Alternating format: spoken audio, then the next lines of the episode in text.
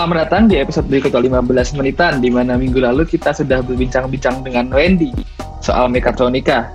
Dan hari Yeah. ini gue dan Ditra punya kesempatan untuk ngobrol ringan tentang mekatronika di episode selanjutnya yaitu review mekatronika.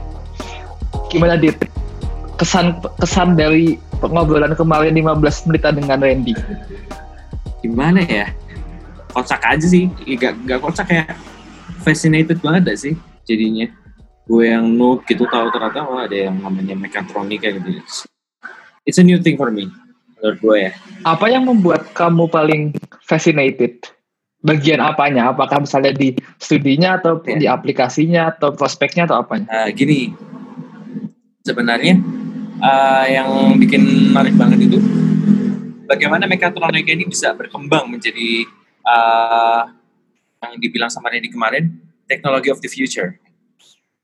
Nah, terus kemarin Hmm. pas di episode kemarin dia tuh ngasih ngasih contoh tentang bagaimana kunci mobil itu bisa berubah Hmm?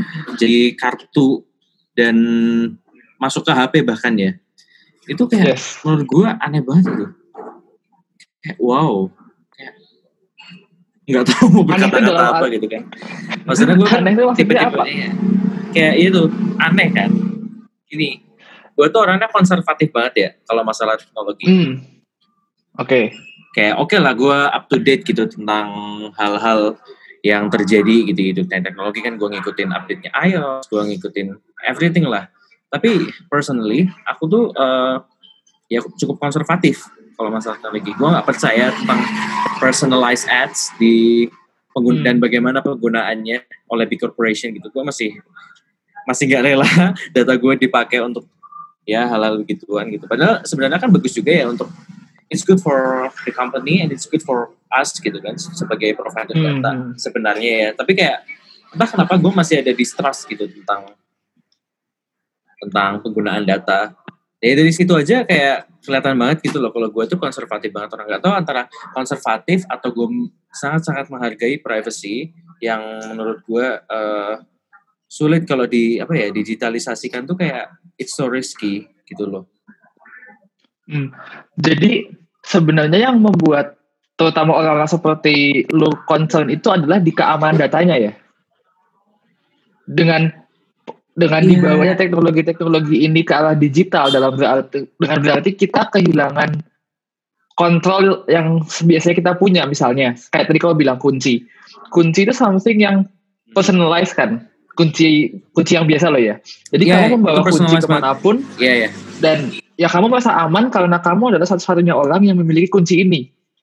Tapi dengan adanya digital key ini, saya di di HP atau di kartu atau apa pun, berarti kan dalam arti Hmm. lain teknologi ini dibawa Hmm. ke digital yang hanya merupakan informasi kan jadinya. Dan informasi ini iya yang mungkin orang-orang seperti lu agak takut bagaimana perusahaan ini punya tanggung jawab atas data ini, informasi ini kan. Iya bisa dibilang gitu apa kayak security concern gitu bagi gue sekarang tuh penting banget ya dari situnya. Kayak bagi kan gue sempat uh, cari-cari nih setelah yang dibilang kemarin uh, mengenai kunci apa digital atau apa ternyata banyak masih apa ya flow-nya tuh masih ada gitu. Bagaimana uh, ada juga peneliti bukan penelitian kayak studi. Jadi para peneliti ini berusaha menghack kunci dari Tesla Model S yang bentukannya kartu kayak kartu hotel. Kayak mobil. Oh, yang Jadi kartu. Oke. cuma bisa di di hack dalam satu detik. Iya, iya. Dari situ aja kayak oke gitu apa? uh, shouldn't we do uh, things traditionally aja gitu? Atau gimana gitu kayak kenapa nggak kita meng, gimana ya? Agak agak bingung juga di situ kayak ada dilema gitu jadinya kayak gue pengen jadi uh, salah satu apa ya namanya kayak gue ingin berpartisipasi gitu dalam pengembangan teknologi tapi along the way gitu banyak banget risknya di sekitar itu. Iya, di sini aku nggak bisa bisa iya aku paham dan aku nggak bisa bilang apakah yang kamu katakan itu salah dan itu emang itu hal yang benar bahwa nah. yang namanya digitalisasi itu pasti ada flow-nya dan emang ada kan tim tertentu terutama di kita bicara informatik itu ada bagian tim dari suatu perusahaan yang tugasnya itu hanyalah untuk membobol keamanan ini untuk menguji seberapa aman sistem ini nah ya Dan Dan ketika masalah trust atau enggak ini sebenarnya tuh kalau menurut gue sendiri ada dua sisi. Yang pertama, misalnya kita sebagai konsumen deh, ketika kita menggunakan produk dari suatu company gitu yang menyediakan, yang mereka akan menyimpan informasi kita, kita sendiri tuh harus yang pertama harus membaca yang namanya terms and conditions kan. Itu salah satu yang gue rasa oh, orang yeah, masih tidak tidak peka. Orang masa ya cuma di agree aja agree centang centang centang. Padahal itu sesuatu yang menurut gue itu penting tuh loh. Lu harus yeah. tahu ketika apa yang izin apa yang lu berikan kepada aplikasi ini misalnya. Nah, itu dia. Ini orang, masih kadang masih mager gitu kan. Iya. Jujur aja nih, gue juga kadang-kadang juga keep gitu baca-baca gitu kan. Iya, kalau mungkin perusahaan besar seperti Google atau Apple atau Adobe misalnya itu kan sudah yang mereka punya nama ya dan kemungkinan besar mereka nggak akan menggunakan hmm. untuk aneh-aneh tanpa kita membaca TNC-nya. Yeah. Tapi kalau perusahaan yeah. baru atau mungkin startup gitu, kita belum tahu kan apa yang akan mereka gunakan yang data kita. Dan ini kita benar-benar harus hati-hati. Dan ini kan menimbulkan banyak kasus seperti ada kan beberapa waktu terakhir ada aplikasi di Indonesia yang menawarkan pinjaman dana, kemudian akhirnya ditagih oleh hmm, rentenir. Yeah. Karena yeah. Iya, mereka, iya. orang tidak tahu bahwa datanya yang diambil data KTP. Data KTP ini yang bisa digunakan untuk mencari alamatnya. Oh iya, iya iya betul. Ya itu iya, kita nggak bisa menya satu sisi kita juga nggak bisa bilang kita nggak bisa menyalahkan mereka tuh loh karena kita sudah menyetujui bahwa data kita akan dipakai. Iya. Yeah. Itu yang yeah, pertama. Betul. Kemudian dari sisi perusahaannya juga di sini adalah di mana regulasi pemerintah menurut gue ini punya peran yang besar gitu loh.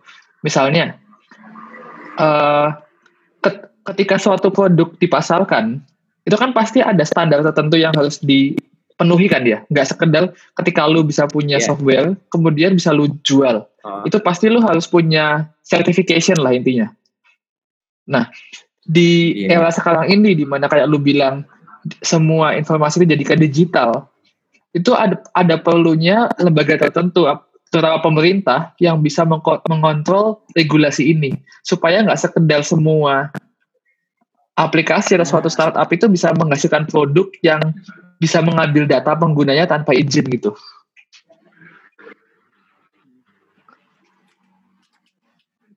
Dan ini contohnya yeah, yang yeah. paling besar misalnya di di di banking kan, banking system. Gue pingin gue pingin tahu sebenarnya hmm, lu yeah, banking. banking system gimana yang lu pakai? Dari banking ya ya jujur hmm. uh, ah, gue kalau banking tetap ya pakai e-banking ya cuman ya gimana ya kayak tetap ada distrust juga sih di situ sebenarnya ya tapi kayak gue juga butuh gue juga butuh teknologinya itu juga itu kayak gimana ya masih dilema juga gitu apa yang membuat lu masih apa namanya istilahnya concern gitu atau masih ragu-ragu untuk benar-benar lompat ke memberanikan supaya data lu digunakan atau lu menggunakan yeah. mempercayakan data lu kepada mereka. Apa yang masih menjadi barriernya? Iya. Ya privacy sih kalau dibilang.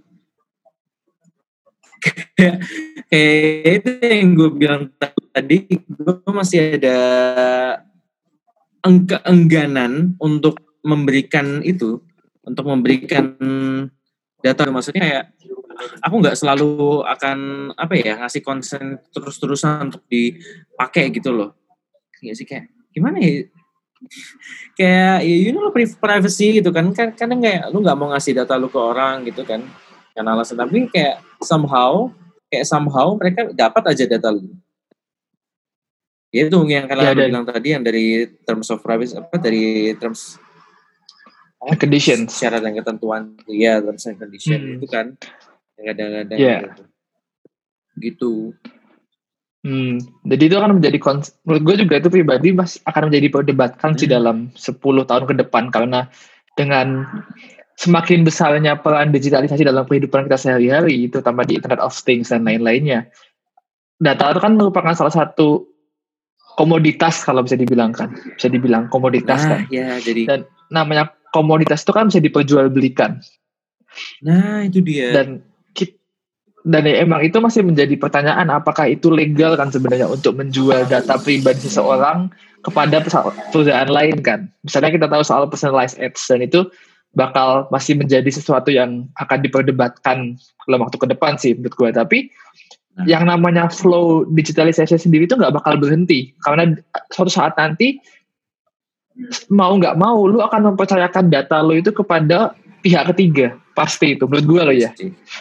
Karena lu nggak bakal bisa berhentiin proses ini sebenarnya. Gimana ya? Kamu itu kayak yang dibilang gue konservatif itu kan. Hmm. Ini yang things ya yang membuat gue konservatif di sini. Gue bisa gitu mungkin berubah ya, tapi it takes time gitu kayak gue harus benar-benar bisa menaruh trust gue untuk ini melakukan hal, hal seperti ini. Kayak lu bayangin aja kayak misalkan itu kunci dipindah ke handphone gitu. Hmm. Jadi kayak literally handphone lu lu kehilangan semuanya, literally ya. Maksudnya oke okay lah itu bisa di backup yeah. di iCloud atau apa, but still still ya itu dari dari trust di situ tuh yang gue masih ragu sebenarnya. Hmm. Dan ya itu akan menjadi hmm. masalah ke depan juga kan. Tapi kita kan juga mengamati bagaimana perkembangannya karena ini kita juga ketika sudah berbicara masalah data, ini kan sudah lagi bukan di ranah teknologi lagi, itu sudah sampai ke ranah politik, kemudian regulasi hmm. dan lain-lain. Yeah. Jadi kita nggak bisa regulasi. ngomong teknologi saja. Mungkin teknologinya ada misalnya kayak apa tuh 56 bit encryption kan misalnya atau apa yang lain, tapi oh, iya, regulasi iya. ini juga akan mempunyai peran penting dalam keamanan data kita. Seperti itu sih kalau yang gue pikirin. Bisa sih sebenarnya. Kalau kayak tadi kan lu bilang bahwa mekatronika itu kan adalah teknologi apa teknologi abad ke-21 ya, bidang studi abad ke-21. Hmm. Dan kita udah melihat hasil-hasilnya yeah. produk-produk yang sekarang ada di pasaran. Produk apa yang paling nggak lu kepikiran hmm. bahwa itu akan ada? maksudnya lima tahun yang lalu lu nggak berpikir kalau ini bakal ada apa ya aku pakai ini doang ya itu tadi kayak apa kayak yang dibilang Randy kemarin gitu kalau kita ternyata bisa juga gitu ngendaliin mobil langsung lewat HP gitu. Oke kadang gue juga kepikiran gitu ya ini akan terjadi sampai tapi kayak gue nggak nyangka kalau ini akan terjadi dalam lima tahun kemudian gitu. Kayak we're in 2020 terus kayak kita bisa punya Tesla yang kita bisa kendalikan sendiri. Ya kan yang you know kayak gitu. Ya ya autonomous car ya. Hmm, itu juga menurut gua autonomous driving itu menurut gua adalah sesuatu yang jauh lebih cepat daripada perkiraan gua karena 2015 ah. tuh we hear nothing about it kan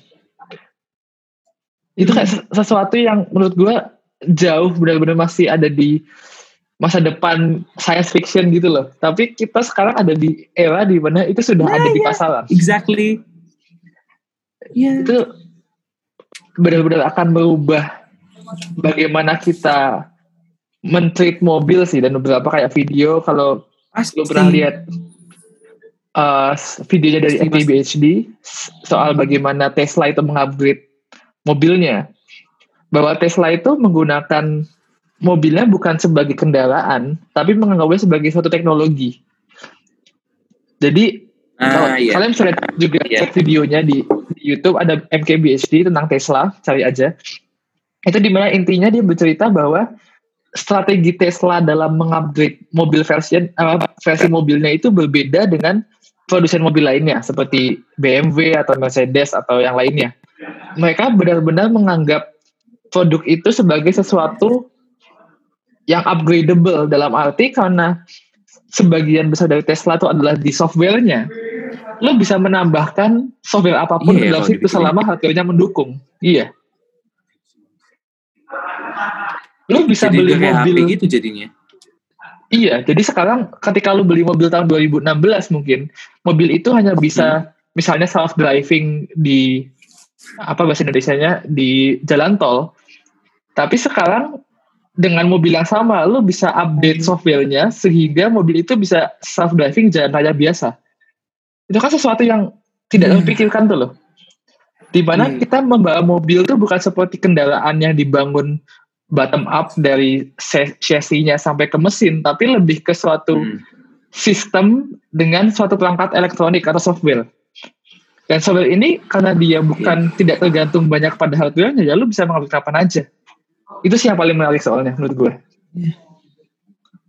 kayak gila gitu kan dulu kayak kita beli mobil gitu kan ada option-optionnya kayak kalau lu mau uh, cruise control gitu lu harus nambah sendiri gitu kan 2000 dolar Mm-mm.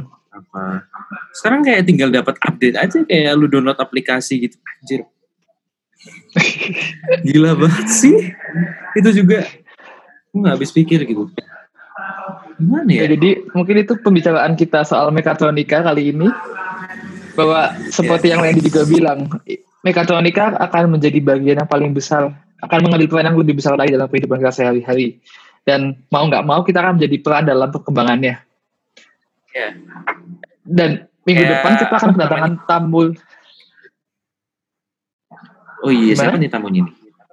Wah menarik nih. Oh. kali ini karena kita kemarin sudah berbicara soal teknologi ada sesuatu yang lebih menarik ya. Dan mungkin agak dan cukup ya sangat connected kepada situasi kita sekarang yaitu coronavirus. Aduh. Covid. Kita mungkin akan berbincang-bincang dengan narasumber kita minggu depan dan tunggu bahwa kita akan mengupload 15 menitan episode berikutnya pada hari Kamis minggu depan. Dan see you next time. bye. Bye.